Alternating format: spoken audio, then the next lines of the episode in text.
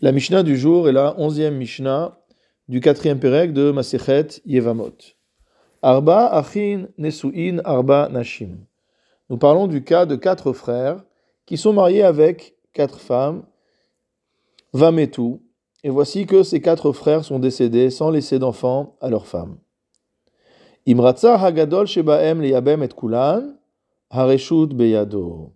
Si jamais le plus âgé des frères ayant survécu à ses quatre frères décédés, donc il y a d'autres frères qui sont vivants évidemment, donc si le plus âgé des frères survivants décide de faire le yiboum, c'est-à-dire de prendre comme épouse les quatre femmes, les quatre veuves de ses quatre frères, Hareshud Beyado, il en a le droit. C'est-à-dire que la halacha n'a pas fixé de limite au nombre d'épouses, et d'après le Barthénora, le fait que la Mishnah ait choisi le chiffre 4 c'est Etza Tova Kamashmalan.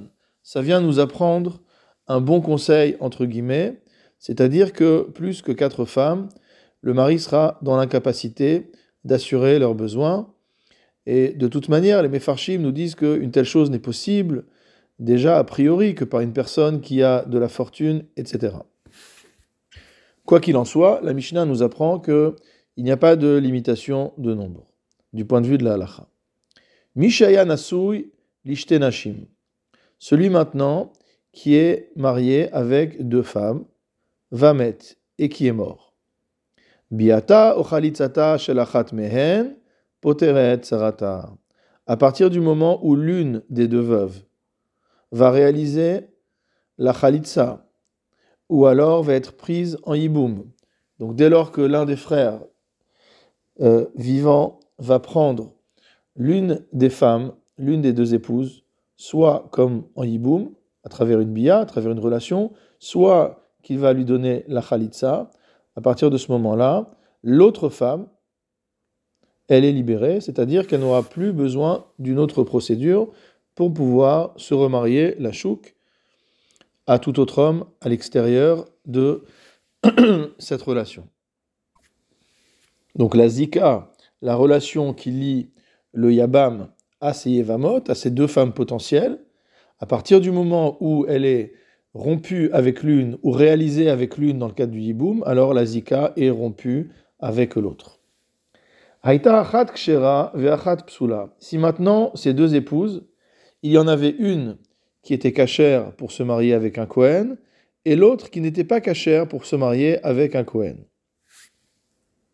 Par exemple, si l'une des deux femmes était divorcée auparavant donc une divorcée ne peut pas se marier avec un Cohen. Une veuve peut se marier avec un Cohen, un Cohen simple, mais pas une divorcée. Donc si l'une des deux femmes, par exemple, avait été divorcée avant ce mariage-là, euh, elle est psoula. La deuxième n'est pas psoula, c'est une femme qui n'a pas euh, de divorce derrière elle, elle pourrait être épousée par un Cohen.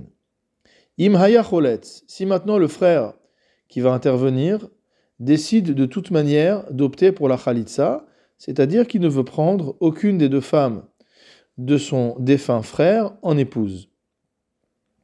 Alors nous dit la Mishnah, Choletz la Pesula, on lui imposera de faire la Khalitsa avec la femme qui est déjà dans l'incapacité de se marier avec un Kohen. Puisque de toute manière, la Khalitsa va entraîner une impossibilité de se marier avec un Kohen. Plutôt que d'avoir en résultat deux femmes qui ne peuvent pas se marier avec des Kohanim, puisque la première a été divorcée dans le passé et maintenant la seconde a reçu la khalitsa, on va demander à cet homme de faire la khalitsa avec la femme qui est déjà psoula à la keuna, qui est déjà impropre à se marier avec un Kohen, de manière à ce que l'autre puisse avoir toujours la liberté de se marier avec un Kohen, si jamais euh, c'est le mari qui se présente à elle après son veuvage.